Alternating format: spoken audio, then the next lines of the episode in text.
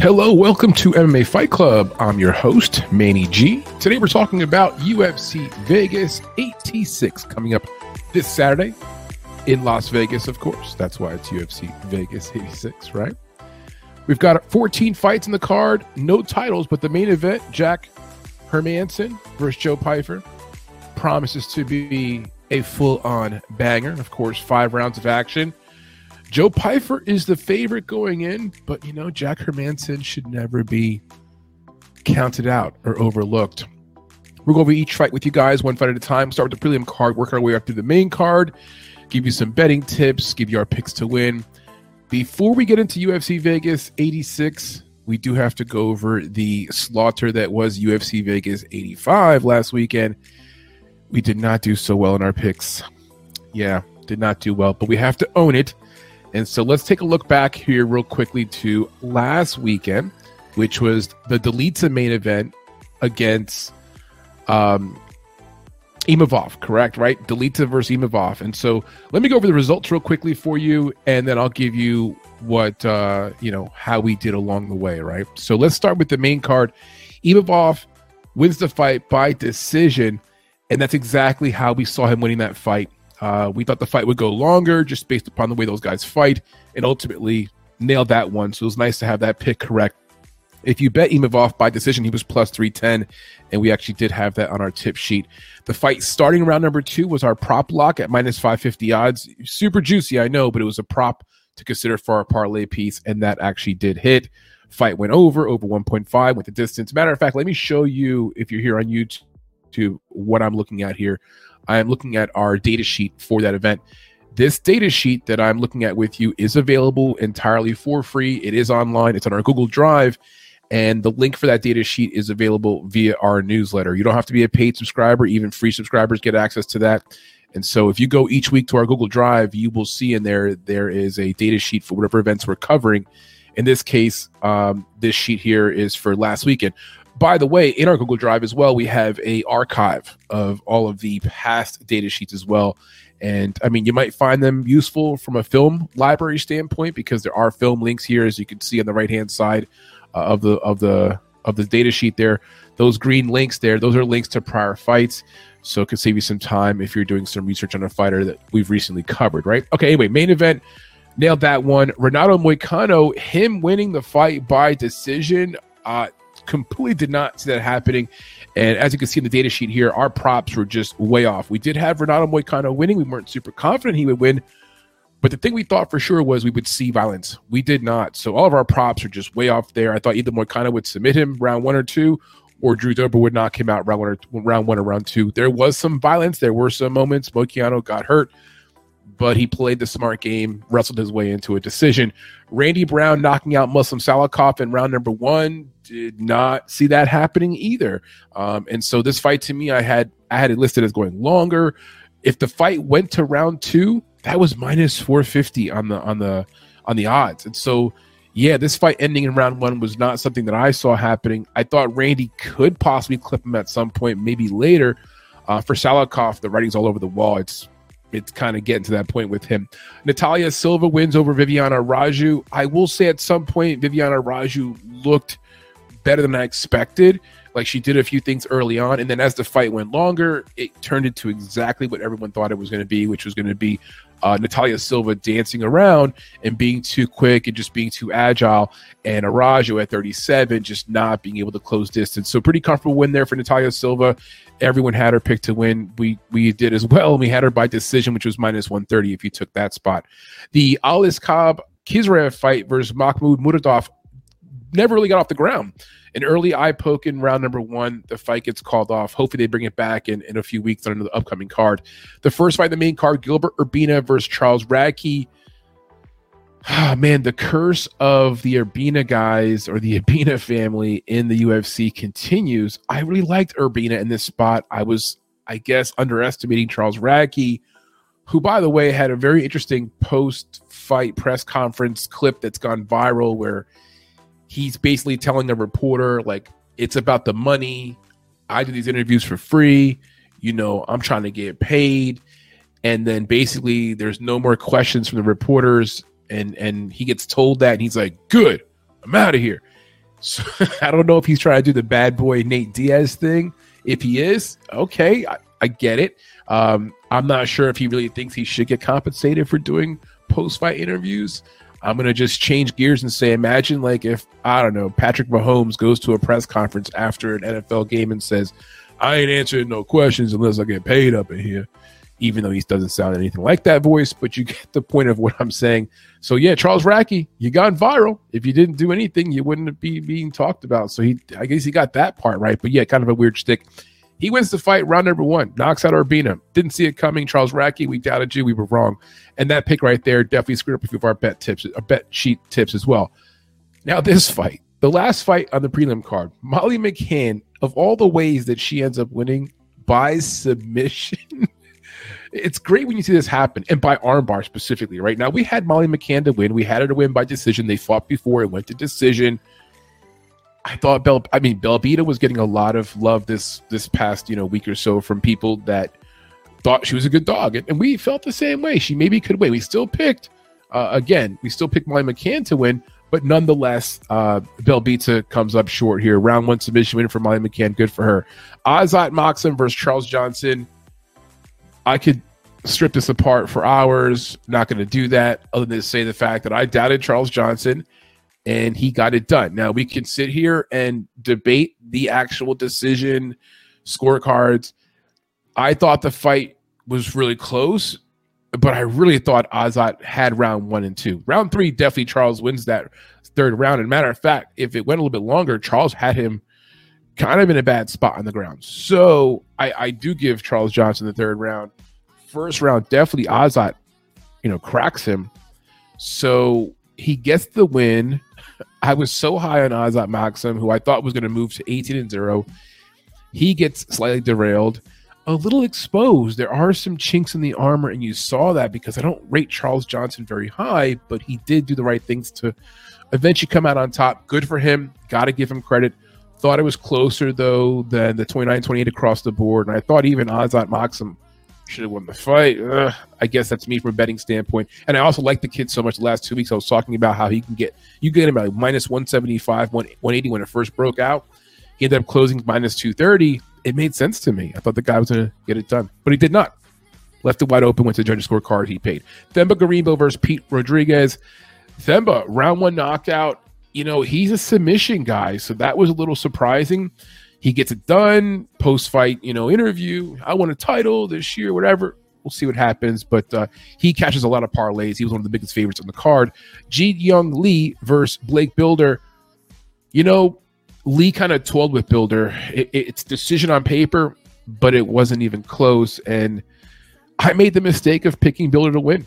You know, so I was off on that. Matter of fact, the prelim card in general, I did not do great. But uh, Ji Young Lee wins the fight by decision. Luana Carolina versus Julia, Julia, Julia. I keep going to call her Julia because the way her name is spelled, but Julia Stoliarenko, the submission master, 12 submissions on her record, up against Luana Carolina. And we like Luana Carolina. We talked about it in our video breakdown. We were very specific about the ways she possibly could expose Stoliarenko, how Stoliarenko is not very good at striking, how she does get tired. Ultimately, it ends like the last, what, 450, 455 of round number three. I really wanted to go to the decision because I had Luana to win by decision, and that was plus 195. Thought it was a really good spot. So like five to six seconds away from cashing that prop. Nonetheless, she wins outright at plus 124 in the line. If you had her, great. If you bet Julia Stoliarenko, the round one submission prop to me was the spot to go. And that was plus four, like 80 range. And if you actually watch the fight, end of round number one, Stoliarenko does attempt. She goes for an armbar, and it's like, oh, you know, another maybe 30 seconds, maybe she pulls it off. So, yeah, Stoliarenko goes ahead here and drops the drops the bag, fumbles the ball, however to put it, and Carolina picks up the win. Landon Quinones, we had him to beat Marquel Mederos, and Quinones was a slight dog. He wasn't a big underdog. A fight that we were, uh, to be honest with you, it was kind of a toss up, right? I wasn't really sure about either guy, but Marquel Mederos gets it done by decision. It was a close fight. There were some murmurs from people who thought maybe Landon won.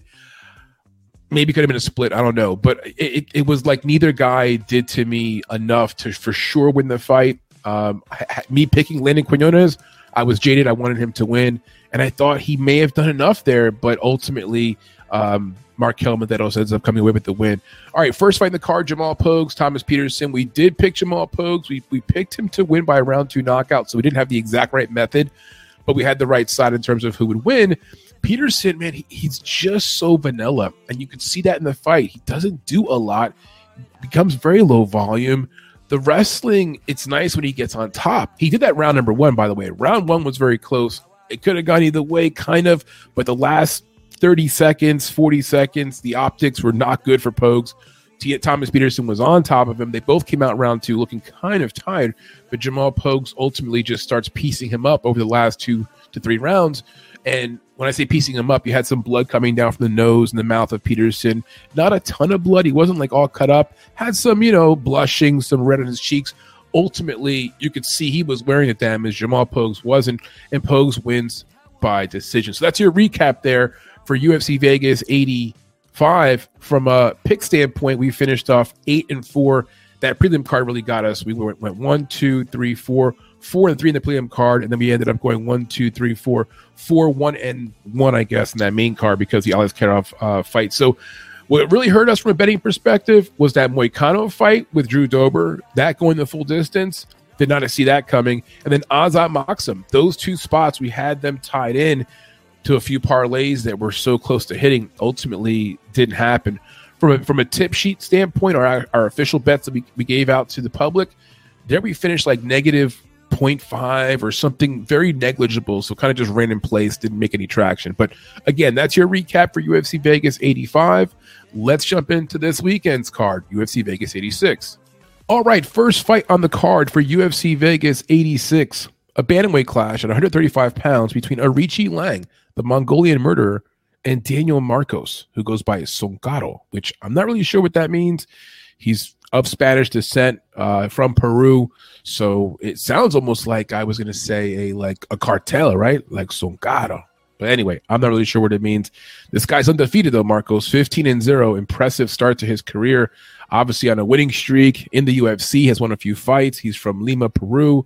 He's the favorite in this fight, 30 years old, 11 months five foot seven in height with a 69 inch reach. So height and reach wise, these guys are pretty much identical. As for the Mongolian murder, 25 and 11 overall, three and two in his last five. Hails from Inner Mongolia, aka China. 30 years old, and again, about similar height. Now, experience wise, 25 and 11 for Richie Lang. Most of that happening over there in the Far East, but a lot of fights. I mean, that's 35, 36 fights, right? Compared to 15. So more than double the amount of fights as Daniel Marcos. And I do believe that's a factor as to how this fight plays out. All right. As for some notes on these two guys, and let me show you my, my Excel sheet here. This Excel sheet again is available on our Google Drive, free to access. Uh, the link to our Google Drive, I believe, is down below here on YouTube in our description, but it's also in our newsletter. The newsletter for UFC Vegas 86 comes out on Tuesday morning this week. So this is being recorded Tuesday morning as well. Matter of fact, the newsletter just went out about 10 minutes ago. So um, if you subscribe to a newsletter, which you should be subscribed to our newsletter, which is free to do, you will get the full written preview and breakdown, basically a written format of what I'm talking about. And if you have Substack, the app on your phone, a very cool feature is you'll get the newsletter to your phone, right? So it goes to your email too, but goes to your phone. When you open each of our whatever latest write ups or previews for a fight event, there's a feature where you can hit play and it dictates it to you. A nice, simple, calm female voice. She reads the entire newsletter to you for that article. And so if you're on the go, you're you're driving, whatever, you don't have time to sit there and read, maybe you're laying down to go to bed at nighttime, you can hit the play button and it'll dictate for you the entire uh, newsletter. So that's a cool feature for Substack. And Substack is the platform that we produce our newsletter through. Anyway, back to this fight here. So on our Excel sheet, some props are right here listed, and most prop prices are not out yet. For the ones we could find, uh, we put them there, listed them for you. In terms of their side by side comparisons, experience wise, edge to Richie Lang, they're both fairly smart fighters. Cardio checks out. Finishing ability is the one area where both guys could be better. Striking is decent on both sides, very similar striking numbers. And then grappling, yeah, they're, they're they're okay grapplers. It's not really where they get the most of their work done. Most of their stuff is done on the feet, but nonetheless, they're they're not terrible on the ground. They are uh, at least able to defend themselves a bit. 30 years old for Richie Lang, 31 for Marcos. Very similar. The line here currently has Marcos at minus 250 odds, plus 205 for Richie Lang. when the line came out at first, it was a little bit more like minus 205, I believe, for Marcos. So money's coming in on Marcos. That's got to be because of the undefeated record. And I get it. He looks the part. He's done some good things, but he hasn't fought a lot of guys yet. For Marcos coming to this fight with a lot of momentum, he's 2 0 in the UFC, obviously undefeated. He earned his UFC contract on the 2022 Contender Series. So not this past year, the year before. A balanced skill set but like we said before, does his best work at striking range. He's been a decision in four of his last eight matches. Now, let's say eight fights, it's a good sample size. Some of those being in the regional scene, but the most of the recent fights are going to decision. As he goes up in competition, as he moves up, moves up a level, prefer, per, proverbially, you're going to see, I think, that, that finish rate even go down more just because it's natural. You're fighting better competition. So here's a guy who, again, his method of victory, volume, striking, landing a few good shots, uh, doing some facial damage, and then, of course, getting himself on the scorecards the advantage. For Richie Lang, a respected veteran that's been with the UFC since 2021, so it's about three, four years now. He has more than 43 fights on his resume. So here we go. We mentioned before 36 or so, but look at his actual resume. The guy's probably fought almost 50 fights in total when you can put it all together. And some of that fight, fighting he did out in the East, it's probably not even reflected on his record, some kind of backyard stuff, right? From a stat standpoint, Aoriqileng, he lands more punches and earns more takedowns. It's not that those stats mean everything, and you don't want to become like stat driven only. You have to watch these fighters and, and see how they how they do and see where they're at in their career and a lot of different measurables. But it does play a factor here with a guy like Marcos who doesn't have a high finish rate. And I don't believe he's going to sting Aoriqileng here. He might land a few good hard shots. Aoriqileng tends to cut a little bit, so you might even see some damage on Aoriqileng. But if he can't put Aoriqileng away and Aoriqileng's getting two takedowns compared to zero for Marcos, or Aoriqileng's getting, you know, 30 punches landed in a round compared to 20 for Marcos, it's going to eventually add up. I think over three rounds, Aoriqileng, who's can steal around with the takedown last minute or so, things like that.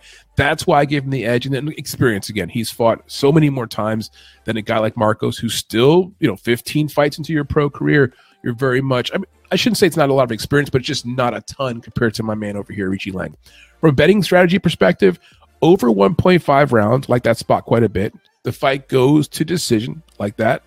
And the split props here I very much could see this being a split decision. Richie Lang has gone to some decisions that have been close, and so has Marcos. So when those split props come out, I'm going to put those into my tip sheet. Probably be priced around plus 700 to plus 900 range for Richie Lang or Marcos by split decision. But again, the pick is Aoriqileng, the Mongolian murderer, by decision. Okay, moving up the card. Next up is a featherweight bout, 145 pounders. We've got Hyder Amil, the American, versus Fernie Garcia who's American but originally from Mexico. And uh, Fernie Garcia is stepping in on about two weeks' notice. We'll talk more about that in a second. Hyder Amil, the Hurricane, eight and zero, undefeated record from San Francisco, California, 33 years old, five foot ten with a 70 inch reach. As for Mr. Garcia, 10 and four overall, two and three in his last five. Again, from America, currently from Dallas, Tejas, but originally from Mexico, 31 years old, five seven with a 67 inch reach out of Fortis MMA. So not much differences, not many differences here on their on their record and their experience, their age. A lot of similarities. Garcia has a few more fights. Obviously, he's got a loss or two, and Hyder's undefeated. But otherwise, these guys line up as you know fairly even on the the basic visuals. The line currently has Hyder at minus 185 and Garcia at plus 154 odds. In terms of their side by side comparisons, I'm going to give an experience edge to Fernie Garcia because of the obvious. He has some more fights, right? In terms of fighter IQ, uh, I'll talk more about it in a minute, but Hyder Amil to me has a little better fighter IQ, makes better decisions in the octagon than Fernie Garcia. Cardio, both check out. Both guys can go the full distance. Finishing ability, Amil has a higher finish rate.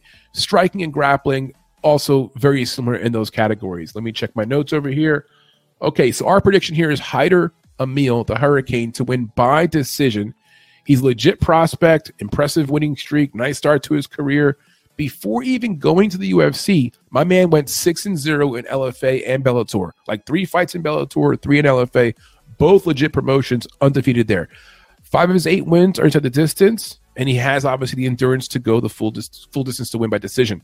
Now, this fight originally was supposed to be Nurmabeke stepping in here to fight Hyder Amil. Nurmabeke stepped out a few weeks back, Then Melsik Baghdasaryan was the new fighter, who's a tough fighter, would have been a really tough assignment for Hyder Amil. But Melsik Baghdasaryan stepped out about a week ago. So now in steps Fernie Garcia, the third fighter, um, basically the second replacement. And Fernie's got about two weeks' notice to prepare for this fight. So not the best situation for Fernie. A little bit of an advantage there for Hyder Amil, who knew he was going to have a fight this weekend. For Garcia, trying to get back in the win column after dropping his last three in a row. Now, like Amil, Garcia is also a contender series alum. Garcia is 0 3 in the UFC with all three losses by decision. He has the cardio to go the distance, but he lacks finishing ability. He's been a decision in eight of his last nine fights. Again, here's a guy who goes the full distance and can't finish the fight. He's been in three split decisions in his last nine fights and six split decisions in total.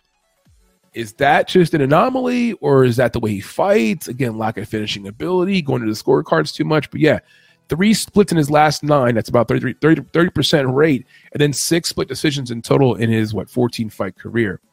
The betting spots that make the most sense for me in this fight are the over two and a half rounds, the fight going longer. Both guys have the endurance the fight going the full distance, and then the split props here: Amil by split and Garcia by split. And then lastly, Amil at minus 185. Yeah, I'm to probably put him into at least one parlay. Do like a two leg parlay. You get a lot of bump there at minus 185 odds. And I just think this is his fight to win. As the week goes on, he's minus 185 now on a Tuesday.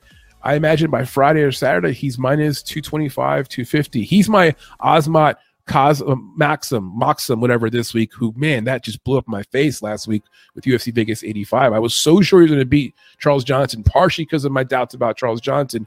And here's kind of my similar angle. I like Hyder Amil. He's undefeated, just like Maxim was last week. And in Fernie Garcia, I have my doubts. But you know, that's a that's a scary way to do betting, right? You don't want to just bet against a guy just because that guy's not good. They're both grown ass men. It's going to be a real fight. They're going to have their gloves on. Anything's possible. But again, for me here, I like Hyder Amil to win the fight by decision. The prop lock for me here, the safest betting individual spot of this entire fight is the fight begins round three. That prop price is not out yet, but like that over 1.5, you know, fight begins round three. Those spots to me will be somewhat reasonable as a parlay piece. Won't pay you out individually a very good amount of money, but if you parlay with something else, could be something good. Let's move on to the next fight. Okay, light heavyweight bout, 205 pounders, Zach Pauga, who goes by the High Chief. All right. Bogdan Guskov, who goes by Zervich. Uh, I could be pronouncing that incorrectly. It's like C Z A R E V I T C H, Zervich. Anyway, Bogdan Guskov is 14 and 3, 4 1 his last five. Fighting from out of Russia now, but he's originally from Uzbekistan. 31 years old, 6 foot 3 with a 76 inch reach, my man, the High Chief, Zach Pauga, six and two overall, three and two in his last five. Based out of Colorado, trains out of Elevation Fight Team. A lot of good fighters there. I believe you've got Kamaru Usman there and Justin Gaethje, and uh, the girls are good there too. A lot of good fighters. For Zach Pauga, 35 years old, 11 months, six foot two in height with a 76 inch reach. So these guys are about the same exact height, same exact reach. Age wise, surprisingly, Zach Pauga already about to be 36, kind of getting long in the tooth. 31 year old for Bogdan Guskov. So that age advantage for Guskov, a little bit younger, a little more spry. Eh, we'll see if that plays out here. He doesn't tend to go very long in his fights. Okay.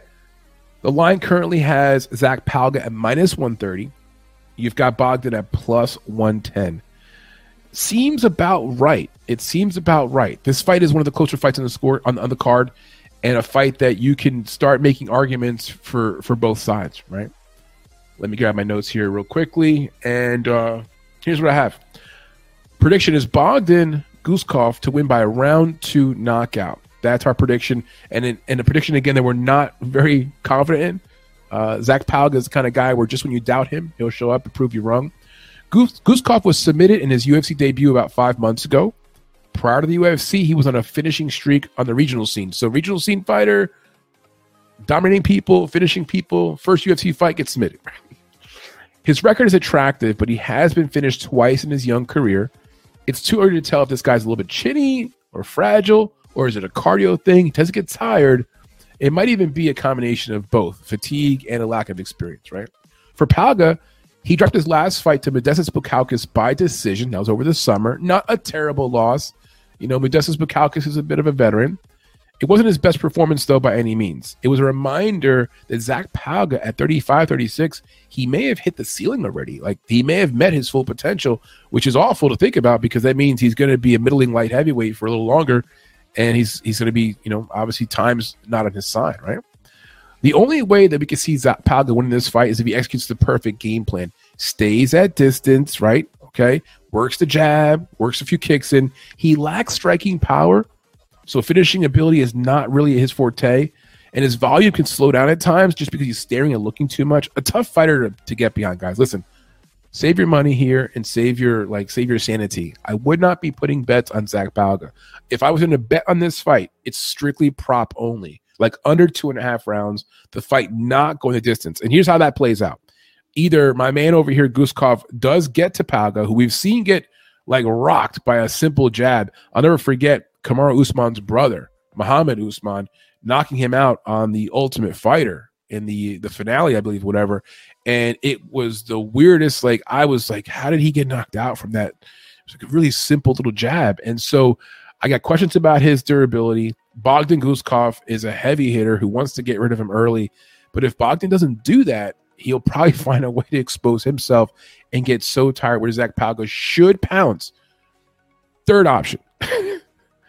is they both get tired and Zach Pauga's not motivated to put the pedal to the metal. And we just get to that third round. They're just both so tired. We're going to just be dancing for five minutes. And we have another big boy fight, light heavyweights and heavyweights going the full distance. So annoying to me. But anyway, that's my little pet peeve there. That's my little rant for you. Um, Pauga can win. Guskov can win. I'm going with Guskov. The prop lock here is the fight does not go the full distance. I'm probably jinxing the fight now. It probably will go the full distance. Um, that prop price is not out. Just is it out yet? Hold on, let me look up here real quickly. Zach Pauga, it is fight no distance is minus three twenty five odds. I did get that price already, and I guess the market agrees with me. But uh, yeah, I would proceed with caution. This is a fight where you want to have maybe the least amount of betting exposure because of the variance, very very high. Okay, let's move on. Next fight Jeremiah Wells and Max Griffin. A fight that's going to determine some things, man. We're going to get some questions answered when this fight's all said and done. Um, and I think more so about Jeremiah Wells. You know, Max Griffin is a guy who's been around a minute or two. We kind of know his deal. And when it comes to Jeremiah Wells, he's still a little bit unknown to, to most mixed martial arts fans. The record is like, okay, finishing ability. But when you watch him fight, it's entertaining for better or for worse. Either he's winning or getting exposed or getting hurt or coming back from being hurt. Either way, it's definitely get your popcorn ready. It's box office. I enjoy it.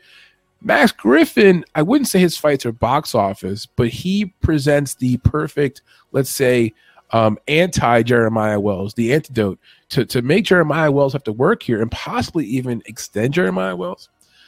Anyway, welterweight bout, 170 pounders. Jeremiah Wells from the Northeast, from Philadelphia to be specific, 12, 3 and 1 overall, 4 and 1 his last five. 37 years old, right? So not a ton of fights for this guy who's about to be 40 the next few years. 5'9 with a 74 inch reach out of Renzo Gracie, Philly, a gym that's very well known for its grapplers. Max Griffin, who goes by Pain. That's a good nickname, by the way. Max Pain Griffin, like maximum pain.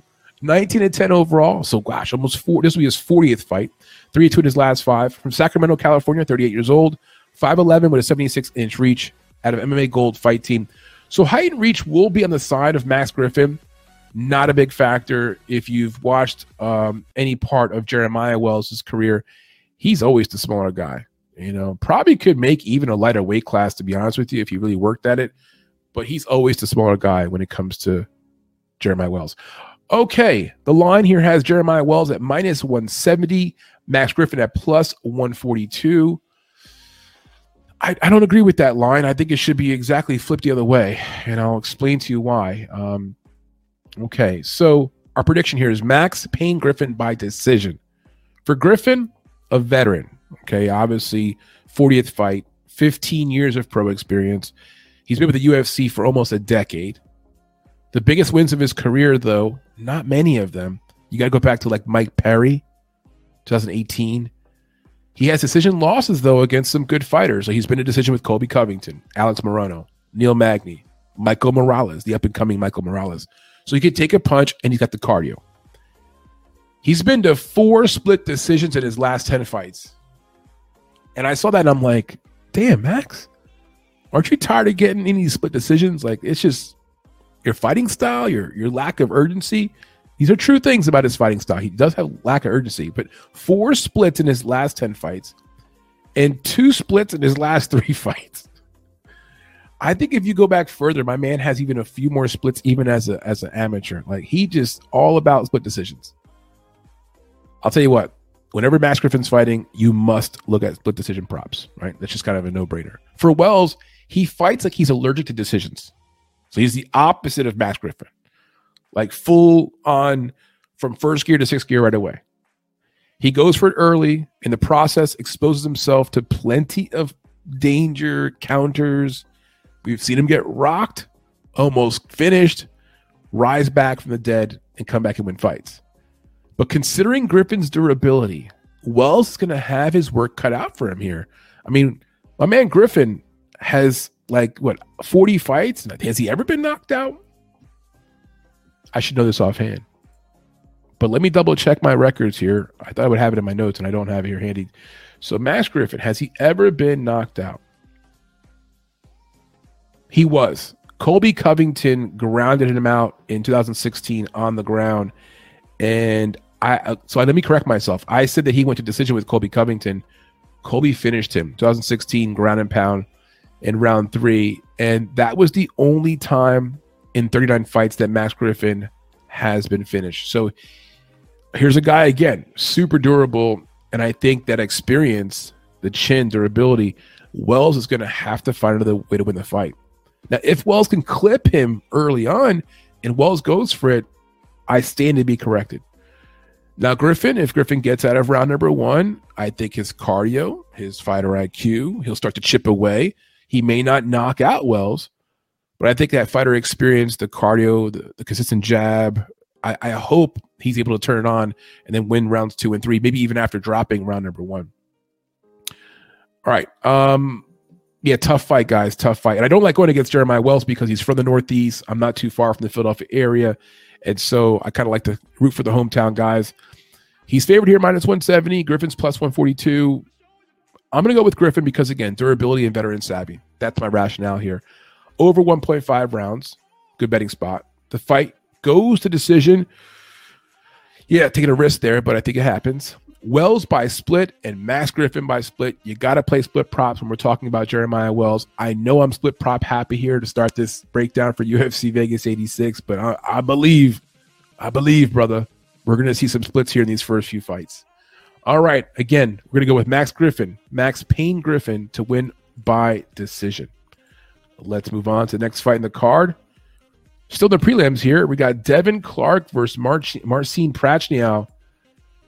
A fight where, again, I mentioned earlier, like the Charles Johnson fight from last week and how we were fading him so hard that we like fell in love with the, you know, Kazat or Maksum, Maksum guy.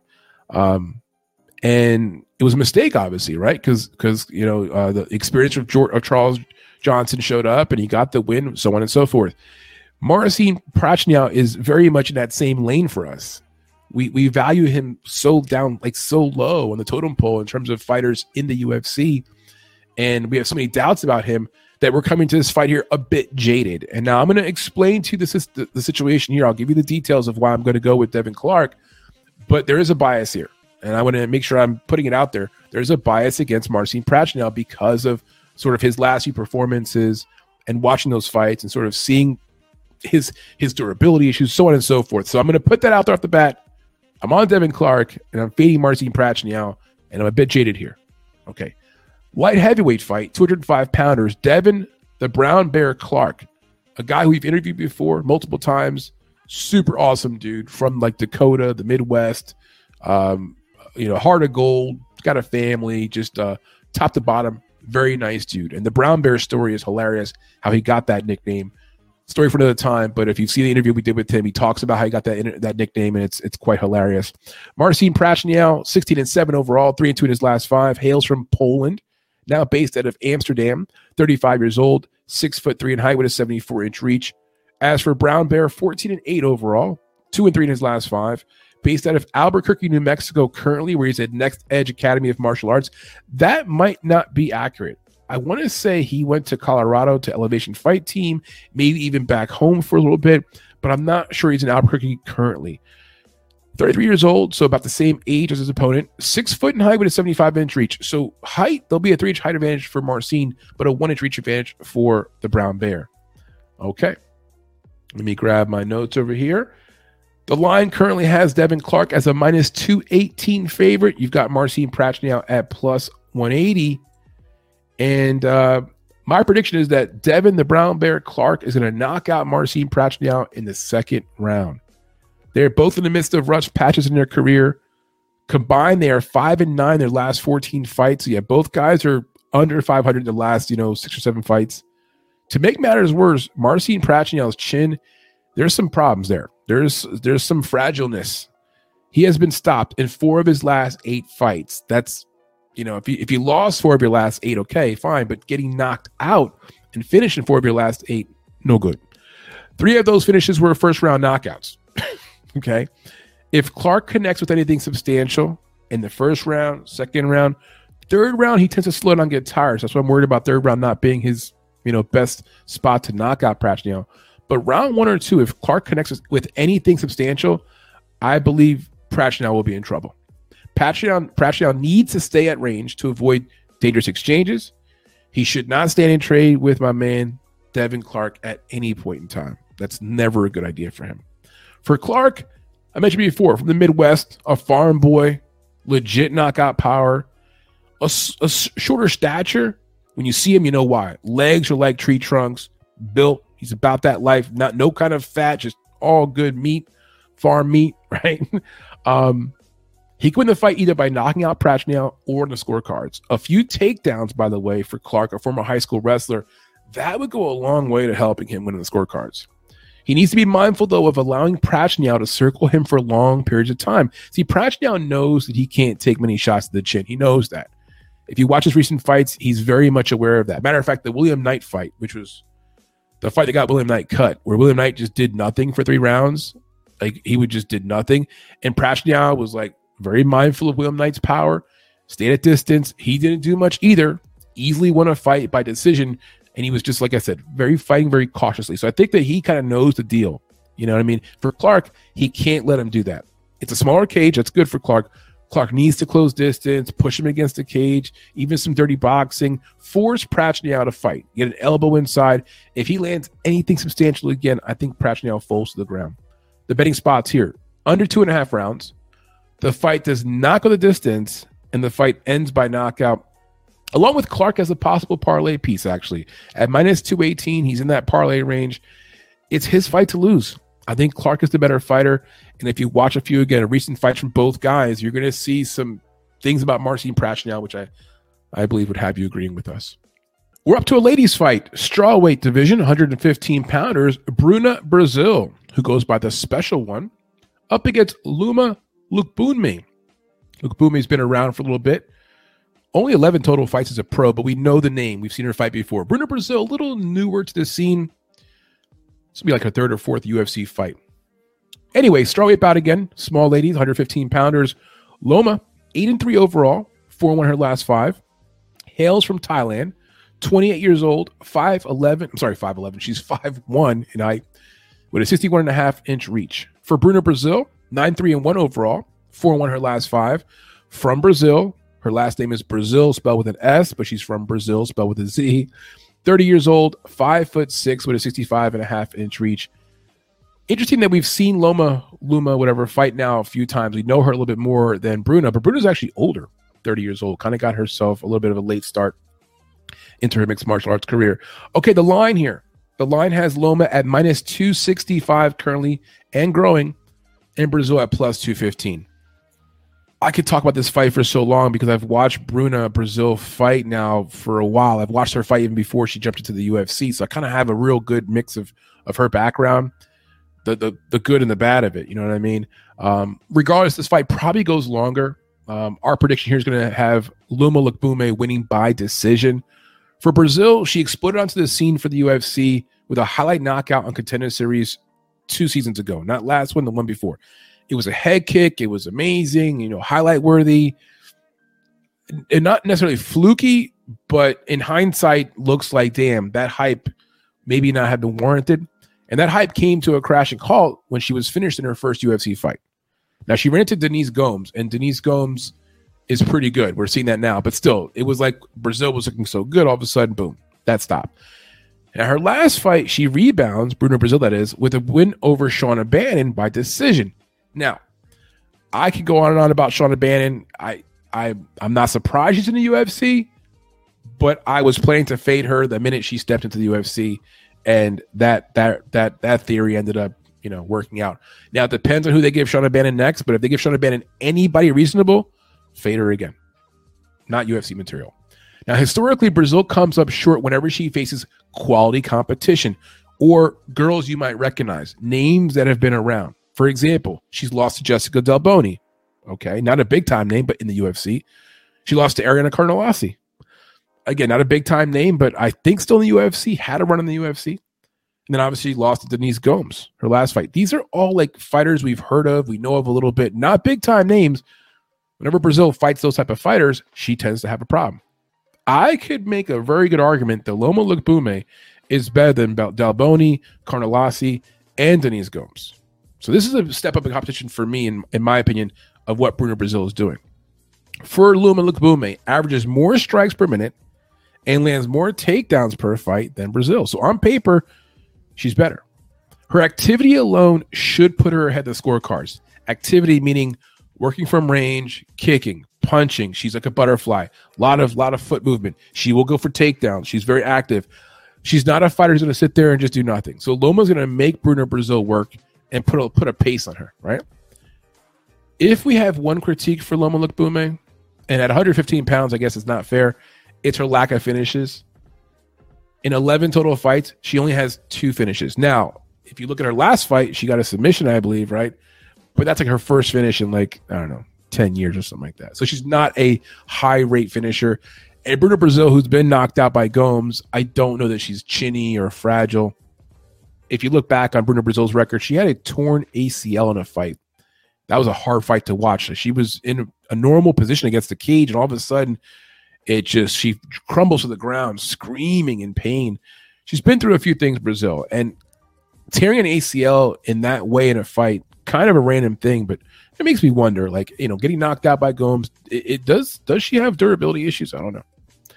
The only way Loma Lookboonmee loses this fight is if two judges like steal it from her and give it to Brazil. I don't see how Brazil is going to like flip around things statistically and now land more strikes than Loma.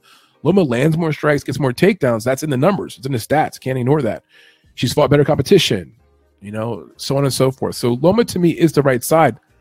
But damn it, once do the scorecards and uh, takes one or two judges to just see this shit differently. Next thing you know, we're getting Bruno Brazil's hand raised as a plus 215 underdog. There are people who will say you should bet the dog here. Female mixed martial arts. Look what happened last week with Luana Carolina. Just bet the dog outright. Yeah, well, look what happened with Molly McCann. You know, betting a dog blindly on female fights, that's not a strategy. That's just a, I think, a lazy way of betting on mixed martial arts, to be honest with you. Some people will say, well, women's MMA, blah, blah. I like women's MMA. I no problem with it, man. It's another fight to bet on. Bring it to me. Betting spots here over two and a half rounds. The fight goes the full distance. Lookboonmee by decision. Lookboonmee by split decision. And Brazil by split. So yeah, we are split happy here on this fight card to start off. But this is a fight that's probably going the full distance. It's a female fight. And statistically, these female fights have a high probability of going to a split when they go to decision. So again, Loma Lookboonmee by decision is our pick let's move on. Back to the boys lightweight battle 155 pounders Bolaji Oki, the Zulu warrior, against Damir Hadzovic, the Bosnian bomber. Hadzovic is 14 and 7 overall, 2 and 3 in his last five, based out of Denmark, 37 years old, 5 foot 9 with a 70 inch reach. As for the Zulu warrior, 8 and 1 overall, 5 and 0 in his last five on a winning streak. From Belgium, 28 years old, Five foot ten with a 73 inch reach. So slight height and reach advantage there for Bolaji Oki. Age wise, Oki is younger by almost 10 years. Okay. After the odds here, we've got Bolaji Oki at minus 298 and growing. Damir Hadzovic at plus 245. I saw Oki listed at minus 200 less than four or five days ago. So money's coming in on him.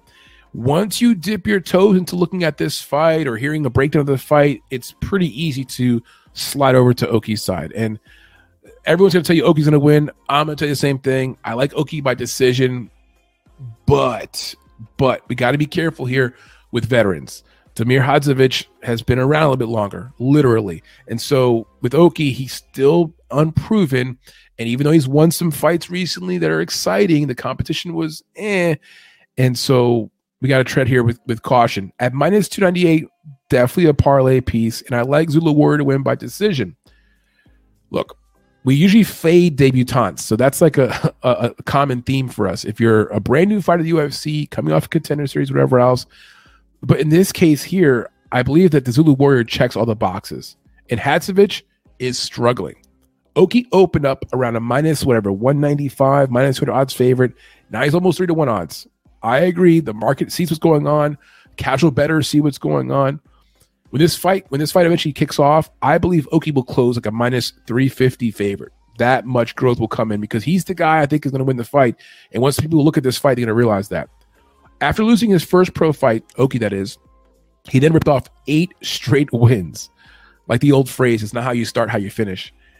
Six of his eight wins were inside the distance. The most impressive trait about Oki is his explosiveness, the athletic, the genes, man. He's ripped, he's built, he looks like an athlete and he's much more athletic and quicker than Hadzovic. His speed and power alone, I think, will separate him from Hadzovic pretty early in the fight. Now, Hadzovic is four and four over his last eight fights. He's almost 10 years older than Oki and starting to show all the traditional signs of an aging fighter. He lands less strikes per minute and attempts less takedowns than Oki. Just about every striking statistic favors Oki. So for me here, barring some kind of unforeseen circumstance, this is Oki's fight to lose. The betting spots here. The fight starts round number two, over 1.5 rounds, and Oki as a parlay piece. The prop lock here for this fight, Oki just to win. okay, that's that's the lock. So just Oki, he might finish him, he might not. Just take Oki at minus 298, minus 300, whatever. Put that into your parlay, and good luck with you. Okay, let's move on. All right, up to the last fight on the prelim card, a welterweight clash, 170 pounders. Carlos Prates, the Nightmare, versus Trevin Giles, the problem. Trevin Giles, 16 and 5 overall, 2 and 3 in his last five, from Houston, Texas, 31 years old, 6 foot high with a 74 inch reach. As for Carlos Prates, 17 and 6 overall, 5 and 0 in his last five, hails from Sao Paulo, Brazil, 30 years old, 6 foot 1 in height with a 78 inch reach. Height and reach advantage goes to Prates. The height's not much of a factor, but a four inch reach advantage is kind of nice there for Prates over Trevin Giles. Trevin Giles is a guy that I, you know, I like I like him as a person. Like retired police officer, might go back to law enforcement at some point. Nice guy, man. So I, I don't like picking against him. But unfortunately, he has been on the proverbial slide, man. He has been struggling. I'm gonna go with him here, though. I'm gonna go with Trevin Giles to pick up the decision win. Probably not the most popular pick of the week for most people. He's plus 210 odds. You got Carlos Prates minus 258. That's also disrespectful. I get that Trevin Giles has been on the slide. I get it. But he fighting some pretty good people. We'll talk about that in a second. So, Giles, critical point in his career. Another bad loss could result in his release from the promotion. He's two or three in his last five, which included three losses into the distance. Look, those were guys like Du Plessis, um, good competition. So yes, he's been getting finished, and yes, he's had a few losses recently, but the caliber of competition was very high. He offers a balanced skill set with decent wrestling and reasonable punching power. Unfortunately, he gets very sloppy. He utilizes that hands down um, Stephen Thompson kind of fighting karate style a little bit. And he gets knocked out, man. He just gets hit in the face. His hands are low. It's it's not good. He's a good overall fighter. Like he's very average, I believe. He's kind of middling. He just doesn't do anything to separate himself. He's not an amazing grappler. He's a good wrestler. Doesn't punch with a ton of power. Has sloppy technique. And I can't tell you he could take a punch anymore, right? He's getting finished. So it's just he's captain average, but he has more experience. Okay. For Prates, fresh off contender series. So there we go. We look, we're kind of like, you know, those contender series guys from last season. I yeah, I'm very, very skeptical. He began his career seven and six overall. That's how he started his career, first like 13 fights. Then won his last nine in a row. So, you know, had some bumps in the road, kind of righted the ship. Now he's on a winning streak. He's got a martial arts foundation in Muay Thai and kickboxing. That was his actual initial form of martial arts. And though his roots are in kickboxing and Muay Thai and stand up, his ground game surprisingly is pretty good. Pretty good. He'll have a speed advantage here over Giles. His striking seems to be more technically sound as well. At the very least, Prates is more of a disciplined striker, gets his hands back up, a better technical fighter, right? In terms of boxing. On the other hand, with Giles, chin's wide open, hands are down. I don't know, man. I, I like the guy. I like the guy. I'm going with Giles to pick up a win here. He needs the win, probably by decision. The betting spots for me, I like this. I like the most here. The fight starts round number two, and then maybe Prates as a possible parlay piece. I know I'm flipping over here to Prates, but if you're going to parlay this fight, I'm not going to parlay got Giles at plus 210. I think he maybe could pull it off, maybe entertain a money line bet with him. But Prates as a parlay piece is a spot I would consider. He's got the momentum here. You know, he's got a lot going for him, and Giles does not. The fight just starting round number two. A good prop block there. So I'm I'm torn here. I'm over the place with this fight. But Trevin, the problem, Giles by decision is the official pick with no confidence at all. Let's move on. And here we are, up to the main card. First fight, middleweight clash, 185 pounders, Armen Petrosyan, who goes by Superman, up against Rodolfo Vieira, the black belt hunter.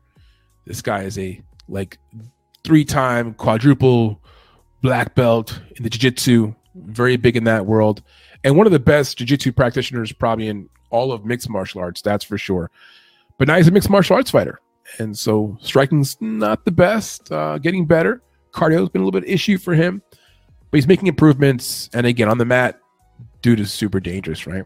Okay, Rodolfo Vieira, the black belt hunter, 9 and 2 overall, 3 2 his last five, hailing from Rio de Janeiro, Brazil, 34 years old, 6 foot high with a 73 inch reach.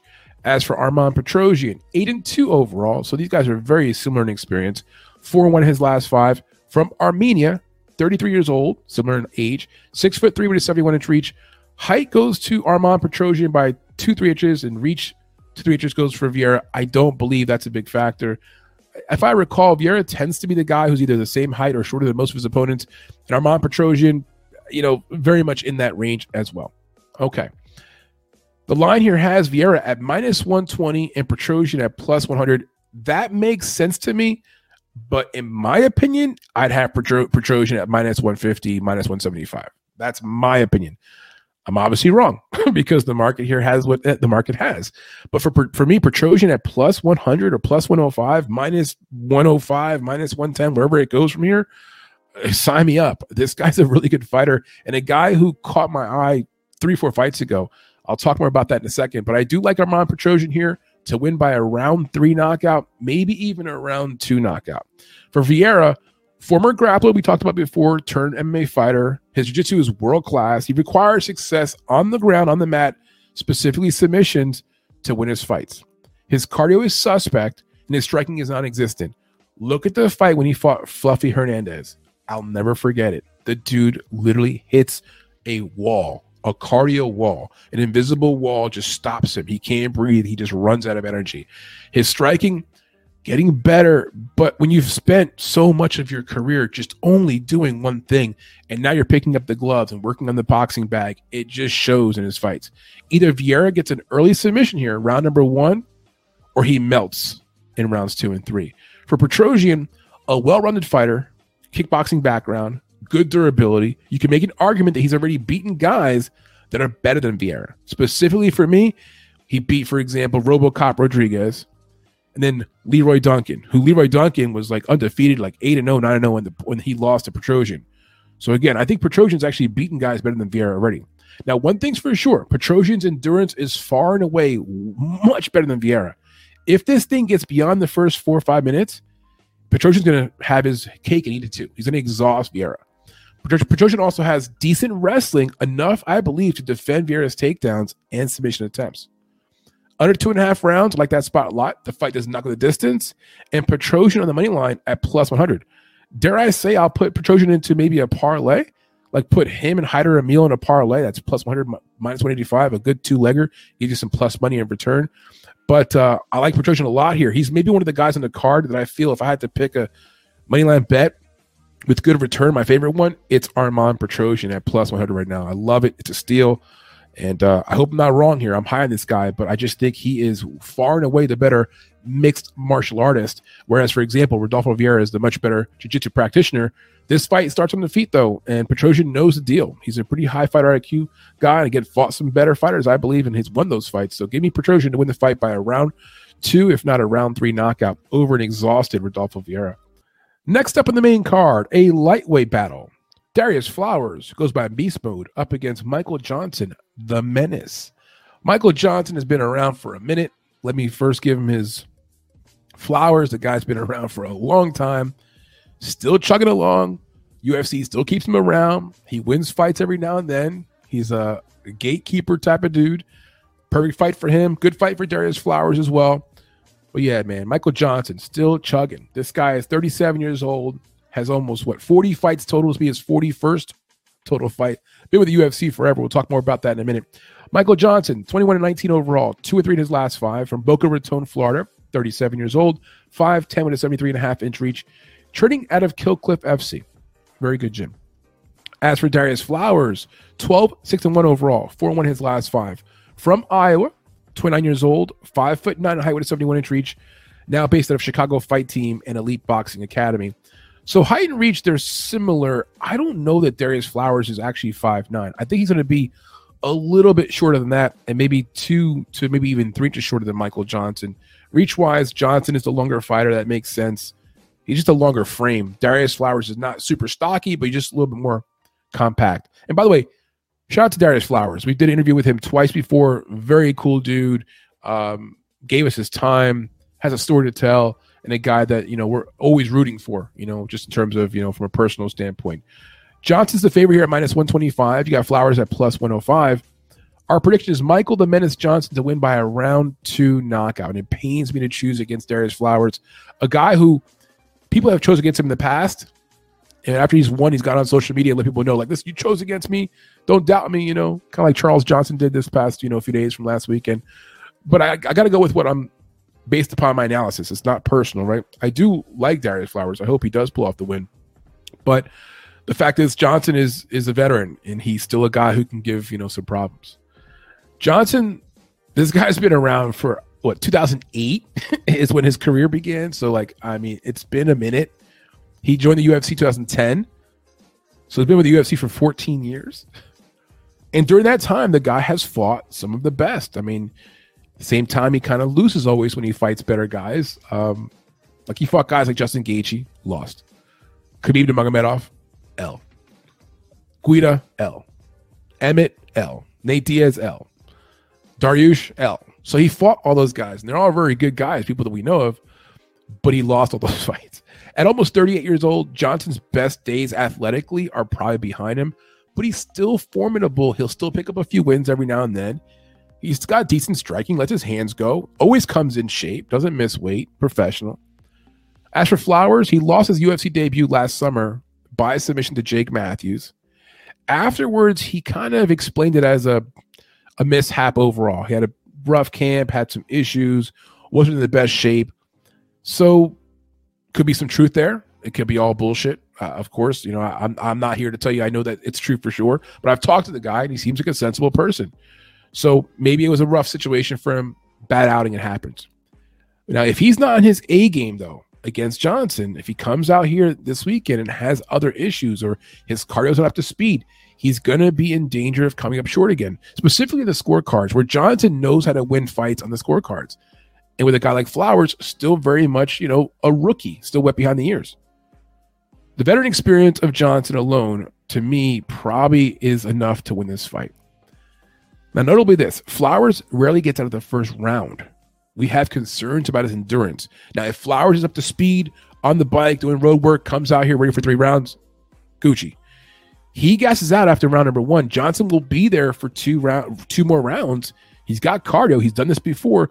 He'll chip away and win a boring decision if he doesn't even possibly melt Flowers because Flowers is just too tired to return fire. And that's kind of how I see this thing going down. The betting spots here: the fight does not go the distance, and Johnson on the money line at minus one twenty five is a straight bet. The prop block for us here is the fight does not go the distance, and again, that's more not because Johnson's got high finish rate. It's more because Darius Flowers, his fights either he wins that fight early on, or he gets finished early on himself. So again, expect some violence. Expect this fight to end at some point in round number two. We got Michael Johnson doing the finishing. Let's move on. Moving up the main card, we've got Gregory Robocop Rodriguez up against Brad Tavares, a middleweight bout, 185 pounders. Mr. Rodriguez is 14 and 5 overall, 3 and 2 in his last five.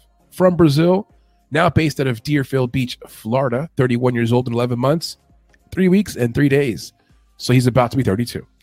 Six foot three in height with a 75 inch reach. As for Mr. Tavares, 20 and 8 overall, 3 and 2 in his last five. From Las Vegas, 36 years old, 6 foot 1 in height with a 74 inch reach. Based out of Extreme Couture, one of the hottest mixed martial arts gyms in the planet. Right. All right. The line here currently has Brad Tavares at plus 200, Robocop at minus 245. And I do agree. Was surprised when the line was like minus I don't know, 200 a few days ago. I'm like, why is RoboCop not more more money not coming in on him? Because he, to me, is the guy who's going to win the fight. But money is coming in. It makes sense. And I imagine when fight day comes around, Rodriguez will probably be around a minus 275 to minus 280 favorite when it all said and done. Our prediction here is Gregory RoboCop Rodriguez by a round two knockout. Tavares is in the midst of a tough patch of his career. He's three and five over his last seven fights and has one finish in his past 13 years. All right. So one finish in 13 years, no finishing ability. Three and four in his last seven, under 500. He lacks punching power. It's well documented. If Tavares can't punch Rodriguez hard enough to back that guy off of him and get his respect, then that means Rodriguez will just walk him down and punish him. That to me seems like it makes so much. Now, could Tavares catch Rodriguez with the luckiest punch in the world and you know fold him up? Yeah, but like, let's be honest with ourselves here. A guy who's one finish in 13 years probably doesn't have much punching power. Rodriguez knows this. He's going to go after his ass, right? Rodriguez has a propensity for violence. His fights often end inside the distance, and he doesn't mind taking some damage in the process, maybe too much damage. His last three wins were knockouts within the first two rounds. The only concern we had with Mr. Rodriguez is that he is starting to take more and more damage as his career goes along. He's been knocked out in three of his five losses. At only 31 years old, he's still young enough to recover and come back. But at some point, I would ex- expect his by his mid 30s here, at Robocop, he's going to start becoming a boomer bust guy where either he'll win fights by a knockout or submission, or he'll get knocked out trying. The betting spots left for this fight are the fight going under two and a half rounds, the fight does not go the full distance, and Rodriguez by knockout. The prop lock here, the fight does not go the full distance. So again, respected Tavares, been around for a long time, been the UFC for like, almost 10 years, right? But a lot of very good guys. But man, if you can't get the respect of a guy like Robocop with your own punching power to back him off, he's gonna swallow this guy up. And so I expect Rodriguez to punish him. And at some point in round, either round one, maybe even round one or two, he's gonna go for it. And I think Tavares just won't have enough to back him off. I can even see Tavares falling to a knee balling up and just not getting too hurt, but just like I got nothing to give back to this guy. Get me out of here, ref. You know. So again, RoboCop Rodriguez by round number two knockout is our prediction. Next up, we have a middleweight bout. 185 pounders, Robert Bryczek versus Ihor Potieria. Potieria goes by the duelist. We have no moniker here, though, for Robert Bryczek. Bryczek is 17 and 5 overall, 5 and 0 in his last five. Hails from Poland, 33 years old. Six foot in height, no reach on him. As for Ihor Potieria, 20 and 5 overall, 2 and 3 in his last five, from Kiev, Ukraine, 27 years old, 6 foot 3 in height with a 75 inch reach. He's out of Lagat. Okay. Man, this guy Ihor, whenever he fights, uh, yeah, don't get up. It's going to be over fast. That's how Ihor's fights go. And, and he's a guy who, kind of like Rod- Rodriguez, if he's not careful, doesn't reel it in soon, his career might be a lot shorter than it should be. So Ihor is the plus 164 underdog. You've got Robert Bryczek at minus 198. Our prediction is Robert Bryczek will knock out Ihor in round number two. If that doesn't happen, then Ihor will knock him out within the first two rounds, right? The fight ends by knockout. It's probably a prop to consider playing. This match has all the makings to be fight the night. Potieria fights like a madman, reckless abandon, and Bryczek, who's making his UFC debut, will come out there full of energy, pretty nervous, wants to make a good showing. I think that combination, those ingredients will land with the crowd and uh, this fight will be one of the fi- the favorites the, of the night. All right, for Potieria, classic case of an amazing regional fighter that hits a brick wall when they come into the UFC. For example, from 2017 2021, it's a good five year stretch, right? Four or five years. He won 15 straight fights, and almost all of them were by knockout. Then he joins the UFC two years ago, 2022. Since then, he's one in three. it's it's a classic case. It, it happens a lot. It doesn't mean he's a bad fighter. It just means that regional scene, it ain't the same as UFC. So, in essence, with this guy, Potieria, the jury is still out. There's a chance that he may not be good enough to be in the UFC at all. There's also a chance that he's just been reckless recently, needs to shore things up, and you know he'll be better. One thing I can say, without question, though, he takes a lot of damage. The fight against I forgot that guy's name. Uh, uh, the, the American not I forgot the guy's name, but there was a fight Potieria fought where he took hella knees to the face. I mean, mouthpiece had fallen out. He was still taking knees to the face. Didn't go down.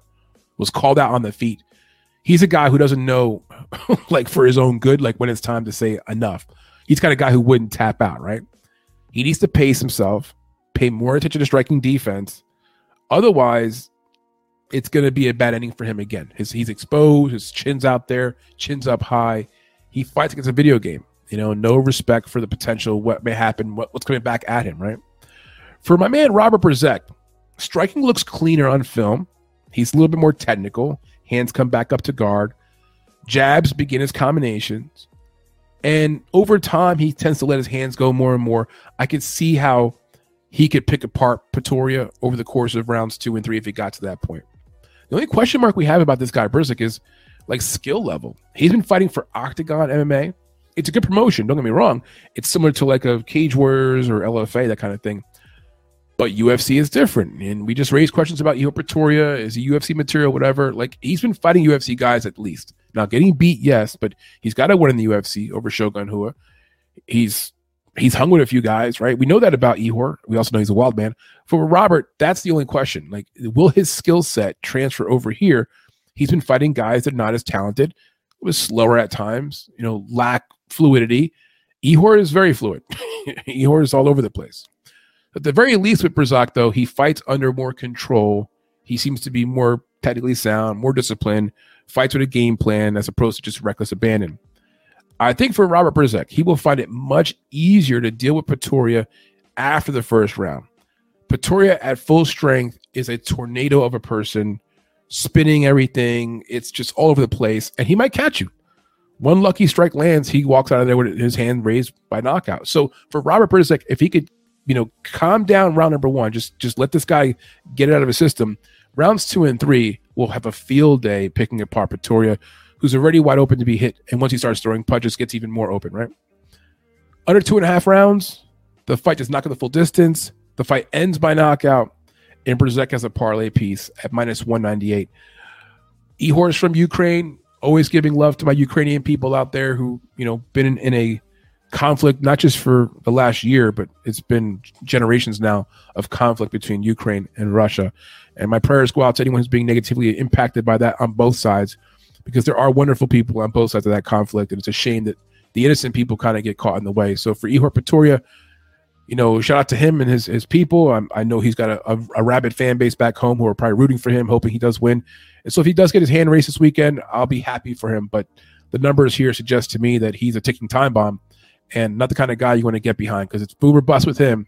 And I think uh, in this situation here, Robert Brzezinski might not may not be uh, might not make it very easy for him. He's a pretty good fighter. Um, matter of fact, if you want to see film on Robert Brzezinski, we have film of him in the film library on our data sheet, the Excel sheet I was showing you guys earlier. That's free to access. The links are there. You can look him up and see kind of what he looks like to you guys. But yeah, he's he's formidable. He's he's good enough uh, on film that I think he's going to give a, a, problem here for Potieria. Again, Robert Brzezinski by round two knockout. The fight not beginning round number three is our prop lock. Let's move on. We're up to the co-main event of the evening a featherweight fight, 145 pounders, Andre Touchy Fili up against Dan 50K Ige. Two guys with very good nicknames. I know people sometimes get weird about the Touchy feely nickname, but it's it's perfect. Like touchy, like I touch you with my punches, like not touchy, like that way. All right, so Dan Ige, 17 and 7, 2 and 3 in his last five, from Hawaii. 32 years old, 5 foot 7 with a 71 inch reach, trains out of the infamous Extreme Couture. As for Andre Fili, 23 and 10 overall, 2 2 and 1 in his last five, from California. 33 years old, 5 foot 11 height with a 74 inch reach out of Team Alpha Male. So height and reach will be on the side of Andre Fili. Age wise, about the same. A little more fight experience as well for Andre Fili. My man Dan Ige, he's a guy who, again, soft spot in my in my heart for him. It's just the the fanboy in me. I like the guy. You know, I like his fighting style. He's humble. Fili too. The kind of guy. They're likable guys. They're not going to go up there and, and say some nonsense and, and say some controversial stuff just to sell a fight. They're they're a man's man. You know, um, quality H two O, blue collar. How you want to put it? But uh, both guys I do like. I have Dan Ige winning this fight by decision. For Ige, three and five in his last eight fights. He dropped his last fight by decision to Bryce Mitchell. Happens. Prior to that fight, he had back to back wins over Nate Landwehr and Damon Jackson, both quality fighters. Think both those fights were by decision. Ige is known for his granite chin and smooth striking. Very good jab, technical striking. In 33 total fights, he's never been knocked out. Again, 33 total fights, never been knocked out. If this fight plays out at boxing range, I think he has multiple advantages over Andre Fili.